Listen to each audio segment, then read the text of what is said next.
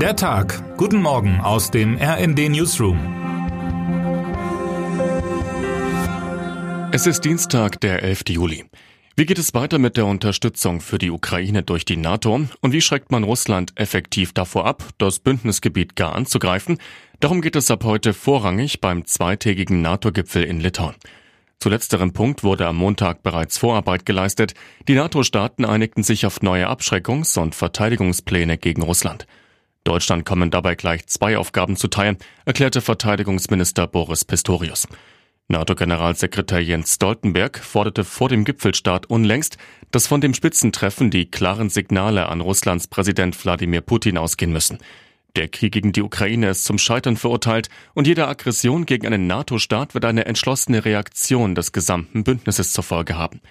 Zu dem Treffen in der litauischen Hauptstadt Vilnius werden neben Bundeskanzler Olaf Scholz, US-Präsident Joe Biden und den anderen Staats- und Regierungschefs der 31 NATO-Staaten auch zahlreiche Gäste erwartet. Einer von ihnen ist der ukrainische Präsident Volodymyr Zelensky. Mit ihm soll am Mittwoch über eine noch engere Zusammenarbeit beraten werden. Präsident Biden liebäugelt dabei mit der Israel-Lösung. Häusliche Gewalt trifft vorrangig Frauen. Heute stellen Bundesinnenministerin Nancy Faeser, Bundesfamilienministerin Lisa Paus und der Präsident des Bundeskriminalamts Holger Münch das bundesweite Lagebild zum Thema häusliche Gewalt vor. Schon vorab sickerten erschreckende Zahlen durch. Im vergangenen Jahr sind in Deutschland deutlich mehr Fälle häuslicher Gewalt gemeldet worden. 2022 registrierten die Behörden 157.550 Fälle von Gewalt in Partnerschaften, 432 Fälle pro Tag. 2021 waren es noch knapp 10 Prozent weniger. Opfer sind zu 80 Prozent Frauen, 78 Prozent der Verdächtigen waren Männer. 40 Prozent der Täter waren Ex-Partner, 60 Prozent aktuelle Partner.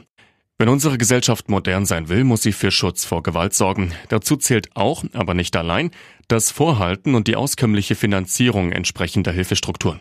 Vor allem jedoch müssen die Behörden bei der Bekämpfung von Verbrechen, dazu zählt häusliche Gewalt nun einmal, schneller, effizienter und konsequenter handeln.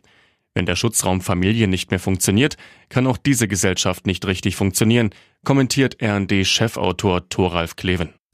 Abflug Down Under ruft. Die deutschen Fußballnationalspielerinnen starten heute in die letzte Vorbereitungsphase vor Beginn der Weltmeisterschaft in Australien und Neuseeland. Um 22.20 Uhr geht der Flug von Frankfurt Richtung Australien, inklusive eines kurzen Zwischenstopps in Dubai. Die reine Flugzeit beträgt rund 20 Stunden. Am frühen Donnerstagmorgen wird das Team von Bundestrainerin Martina Voss-Tecklenburg in Sydney erwartet. Von dort geht es weiter ins rund 90 Kilometer nördlich gelegene Wyong, wo der DFB-Tross über das gesamte Turnier hinweg residieren wird. Die Stärken und Schwächen des Teams hat R&D-Reporterin Chantal Ranke bereits analysiert.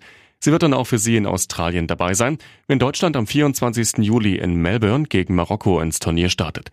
Die weiteren Gegner in Gruppe H sind am 30. Juli Kolumbien und zum Abschluss am 3. August Südkorea. Termine des Tages.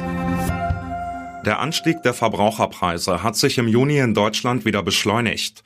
Nach vorläufigen Daten des Statistischen Bundesamtes kletterten die Verbraucherpreise gegenüber dem Vorjahresmonat um 6,4 Prozent. Die endgültigen Juni-Ergebnisse veröffentlichen die Statistiker heute um 8 Uhr. Ein Ausschuss der Arzneimittelbehörde BfArM beschäftigt sich am Dienstag mit der Frage, ob es Viagra und andere Potenzmittel rezeptfrei in der Apotheke zu kaufen geben soll. Der Sachverständigenausschuss für Verschreibungspflicht am Bundesinstitut für Arzneimittel und Medizinprodukte BfArM entscheidet über einen Antrag, den Wirkstoff Sildenafil in der Dosierung 25 Milligramm zur oralen Anwendung aus der Verschreibungspflicht zu entlassen. Wer heute wichtig wird. Israels rechtsreligiöse Regierung treibt die umstrittenen Pläne zum Umbau des Justizsystems trotz massiver Widerstände weiter voran.